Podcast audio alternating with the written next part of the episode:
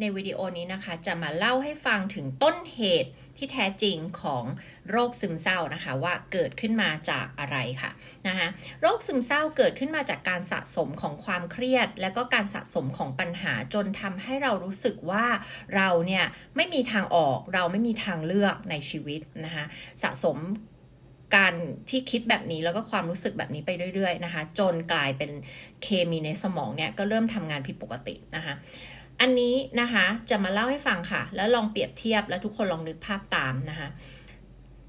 จะอธิบายควบคู่ไปกับการทำงานของระบบประสาทอัตโนมัตินะคะ ที่เรียกว่า autonomic nervous system นะคะทีนี้ autonomic nervous system นะคะมันก็จะแบ่งออกเป็น 2สส่วนนะคะก็คือ sympathetic nervous system กับ parasympathetic nervous system นะคะซึ่งเราจะเรียกสั้นๆว่า sympathetic กับ parasympathetic นะ sim กับ parasym นะคะ sim sim sympathetic system nervous system เนี่ยนะคะ มันจะรับผิดชอบในเรื่องของ fight or flight นะเวลาที่เราเนี่ยอยู่ในโหมดของการต่อสู้หรือวิ่งหนี นึกย้อนไปถึงสมัยโบราณ ที่เราเจอเสือ เราเจอเสือมันก็มีอยู่ไม่กี่ออปชันถูกไหมคะ ถ้าเราไม่สู้ถ้าเรามีอาวุธหรือเรารู้สึกว่าเราสู้ไหวเราก็จะสู้ แต่ถ้าเรารู้สึกว่าเราสู้ไม่ไหวเราก็จะวิ่งหนีถูกไหมคะ ทีนี้เมื่อเรารู้สึกว่าสู้ก็ไม่ได้ วิ่งหนีก็ไม่ได้ มันจะเกิดอะไรขึ้น ทุกคนลองนึกตามนะคะเราก็จะแกล้งตาย อันนั้นก็คือออปชันสุดท้ายสุดท้ายแล้วจริง ๆ เราก็จะแกล้งตายแล้วหวังว่าเสือจะไม่กินเราถูกไหมคะมันเป็นเหมือนทักษะในการเอาตัวรอดของมนุษย์นะคะทีนี้เวลาที่เราแกล้งตายเนี่ยจะไม่ใช่การรับผิดชอบของระบบ ซิมซิมละนะคะไม่ใช่ระบบซิมพัตเตติกละนะคะจะชิฟมาเป็นระบบพาราซิมพัตเตติกนะคะซึ่งระบบนี้จะรับผิดชอบในเรื่องของ rest and digest นะคะก็คือการพักผ่อนนอนหลับย่อยอาหารนะคะจะสังเกตได้ว่าถ้าเราอยู่ในโหมด fight or flight เกิด anxiety เกิดความวิตกกังวลมีความเครียดเราก็จะนอนไม่ค่อยได้ อาหารก็จะไม่ค่อยย่อยไหมคะก็คือระบบการนอนหลับพักผ่อนแล้วก็ย่อยอาหารเนี่ยก็จะทำงานผิดปกตินั่นเองนะคะ ทีนี้เวลาที่เราปกติเนี่ยมันก็จะมันก็จะชิฟไปชิฟมาระบบระหว่างระบบซิมกับพาราซิมอยู่อย่างเงี้ย อันนี้คือชีวิตคนปกติใช่ไหมคะอะเครียดแล้วก็กลับเข้าสู่พาราซิมก็พักผ่อนนอนหลับย่อยอาหารต่อได้นะคะ คือความเครียดนั้นมันไม่ได้ค้างอยู่อย่างนั้น มันไม่ได้อยู่ตลอดไป แต่ทีนี้เวลาที่เราอยู่ในเขาเรียกภาวะที่เรารู้สึกว่าเครียดสะสมเครียดต่อเนื่องเนี่ยนะคะ มันเหมือนกับ ระบบซิมทำงานอย่างเดียวเลยนะคะ ก็คือไม่กลับสู่ระบบพาราซิม มันไม่ มันไม่ชิฟเป็นปกติแบบนี้ละ ระหว่าง 2 ระบบนะคะมันก็จะนำไปสู่การเป็นพวก PTSD นะคะ เป็น anxiety วิตกกังวล นอนไม่หลับ insomnia อะไรต่างๆ นะคะ ก็คือมันค้างอยู่ที่ระบบ fight or flight มันเหมือนกับ การอธิบาย fight or flight คือสู้หรือวิ่งหนีเนี่ย มันเป็นเหมือนมีระบบสัญญาณการขโมย หรือว่าสัญญาณเตือนไฟไหม้อะดังอยู่ตลอดเวลา นึกออกไหมคะ ทีนี้ถ้ามันดังอยู่ตลอดเวลาแล้วเราจะนอนหลับได้ไง ถูกไหมคะ เราก็จะมีความเครียด เราจะมีความวิตกกังวล ร่างกายเราก็จะไม่ปกตินะคะ เพราะว่ามันอยู่ในโหมดของการต่อสู้อยู่ตลอดเวลานะคะ เหมือนแบบมีสัญญาณอันตรายดังฉันต้องแบบพร้อม alert ต่อสู้อยู่ตลอดเวลานะคะ เพราะฉะนั้นนะคะเวลาที่เกิดเป็นอาการแกล้งตายเนี่ยนะคะแล้วมันชิฟเข้าไปสู่โหมดของพาราซิมเนี่ยนะคะพาราซิมคือมันจะเกิดอะไรขึ้น เวลาที่เราแกล้งตาย เราก็จะอยากนอนนะคะเวลาแกล้งตายนะคะอยากนอนไม่ค่อยมีพลัง อยากจะนอนมันทั้งวันเลยนะคะไม่อยากขยับขยื่นไปไหน อยากอยู่เฉยๆ ไม่มีเกจิตกระใจจะไปทำอะไรเลย รู้สึกไม่ค่อยมีพลังงาน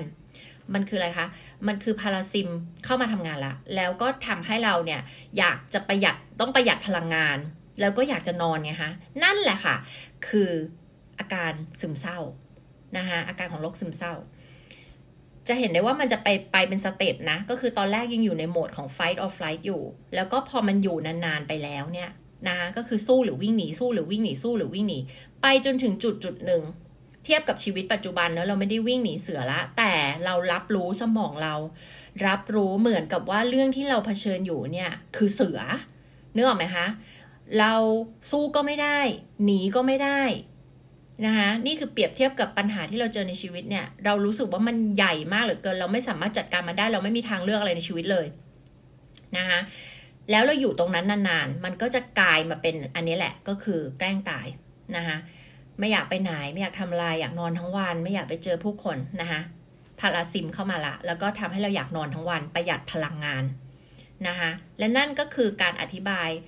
ที่ไปที่มาของการเป็นโรคซึมเศร้านะคะ เพราะฉะนั้นวิธีการแก้นะคะ อันนี้นะไม่ได้บอกว่ามันมาทดแทนการกินยาหรืออะไรต่างๆนะคะ อันนี้ก็คืออหลายเคสก็ต้องใช้ยาประกอบกันนะคะ ซึ่งอันนี้ต้องไปพบ จิตแพทย์นะคะ จึงจะสั่งยาได้นะคะ แต่หลายกรณีก็สามารถที่จะหายได้โดยที่ไม่ต้องใช้ยา เพราะว่ายาเนี่ยมันมีบทบาทเข้าไปเปลี่ยนเรื่องของเคมีนะแต่ถ้าหากว่าคุณยังมีระบบความคิดเหมือนเดิมนะคะ ยังมีการใช้ชีวิตแบบเดิม อยู่กับปัญหาแบบเดิมเลย ไม่ได้มีการเปลี่ยนแปลงอะไรเลยเนี่ยนะคะยามันก็แค่ไปเปลี่ยนเคมี แต่ว่ามันไม่ได้ไปเปลี่ยนที่ต้นเหตุมันไม่ได้ไปแก้ที่ต้นเหตุ ที่ทำให้เราเป็นสิ่งนี้ตั้งแต่แรก ถูกไหมคะ เพราะฉะนั้นเนี่ยสิ่งที่เราต้องทำเนี่ยนะคะก็คือเราต้องทำความเข้าใจนะคะว่ามีอะไรบ้าง ต้องมานั่งวิเคราะห์นั่งคิดว่ามีอะไรบ้างล่ะในชีวิตของเราที่มันไม่ได้เป็นไปตามที่เราต้องการนะคะแล้วก็ค่อยๆมาวิเคราะห์แบ่งปัญหานั้นให้เป็นปัญหาที่เล็กๆเล็กๆแต่ละข้อแยกออกมานะคะ แล้วก็จัดการทีละปัญหานะคะ แล้วก็พัฒนาเรื่องของ self esteem นะคะการทำให้ self perception หรือว่าการรับรู้ตัวเองเนี่ยหรือว่าที่นาเรียกว่า self identity เนี่ยนะคะมันเข้าใกล้จุดที่เราอยากให้เป็นมากยิ่งขึ้นนะคะ เพราะว่าเวลาที่เราเป็นเวอร์ชันหนึ่งที่มันแตกต่างกับเวอร์ชันที่เราอยากจะเป็นมากๆเนี่ย มันก็ทำให้เรารู้สึกไม่มีความสุขในชีวิตนะคะนำไปสู่ผลลัพธ์ ต่างๆ ในชีวิตที่เป็นไปในทางที่เราไม่ต้องการให้เป็น พอมันสะสมไปเรื่อยๆ เราก็รู้สึกไม่ชอบตัวเองนะคะแล้วก็ไม่ชอบผลลัพธ์ในชีวิตตัวเอง แล้วก็อยู่ไปเรื่อยๆ ก็รู้สึกว่าไม่มีทางเลือก ไม่สามารถทำอะไรกับปัญหาเหล่านี้ได้นะคะรู้สึกชีวิตไม่เติมเต็ม รู้สึกว่ามีแต่อะไรก็ไม่รู้ที่เรารู้สึกไม่แฮปปี้นะคะสะสมไปเรื่อยๆ ก็กลายเป็นโรคซึมเศร้านะคะเพราะฉะนั้นเนี่ย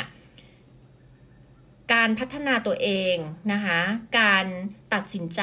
เลือก พูดและกระทำในสิ่งที่สอดคล้องกับตัวตนที่เราอยากจะเป็นเนี่ยนะคะนอกจากจะเป็นงานของคนที่ต้องการพัฒนาตัวเองแล้วเนี่ยนะคะก็สามารถช่วยให้เราเยียวยาตัวเองจากโรคซึมเศร้าได้ด้วยเช่นกันนะคะแต่จะพูดเสมอว่าการเปลี่ยนแปลงเหล่านี้เนี่ยนะคะไม่ว่าจะเป็นโรคซึมเศร้าหรือว่าจะเป็นคนที่มีสุขภาพปกติอยู่เนี่ยนะคะ มันคือเรื่องเดียวกันในแง่ที่ว่ามันต้องมีการเปลี่ยนแปลงภายในและต้องมีการเปลี่ยนแปลงภายนอกนะคะ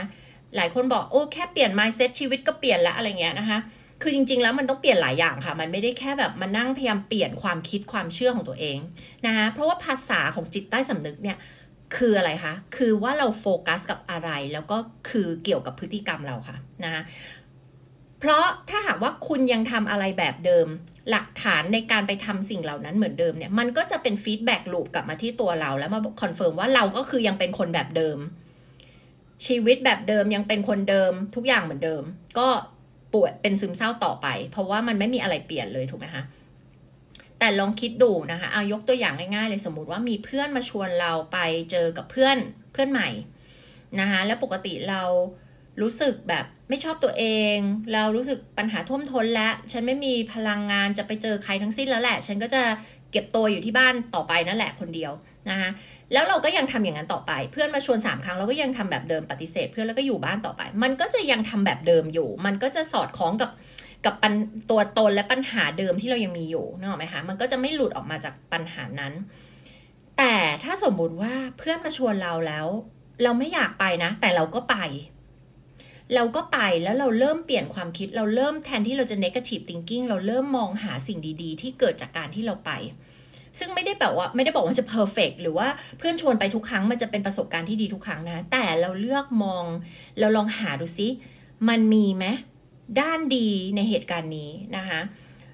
ซึ่งแน่นอนแหละมันก็ต้องมีการมีกระบวนการในการเลือกว่าเราจะคบใคร แล้วไปกับใครด้วยถูกไหมคะ อันนี้ก็เป็น decision ที่เราต้องตัดสินใจอีกนะคะก็ก็ต้องแวดล้อมตัวเองด้วยคนที่แบบคิดบวก ด้วยคนที่หวังดีคนที่รักเรานะคะแล้วเราไปแล้วมันเกิด feedback loop กลับมาว่า เอ๊ะ ไปแล้วมันดีนี่นะนี่แหละมันจะเป็นจุดเริ่มต้นที่ทำให้เราเริ่มเปลี่ยนการตัดสินใจ เปลี่ยนแนวคิดแล้วก็เปลี่ยนพฤติกรรมของเรานะคะ แล้วค่อยๆทำไปเรื่อย ๆ แบบนี้นะคะ ชีวิตจะเปลี่ยนค่ะ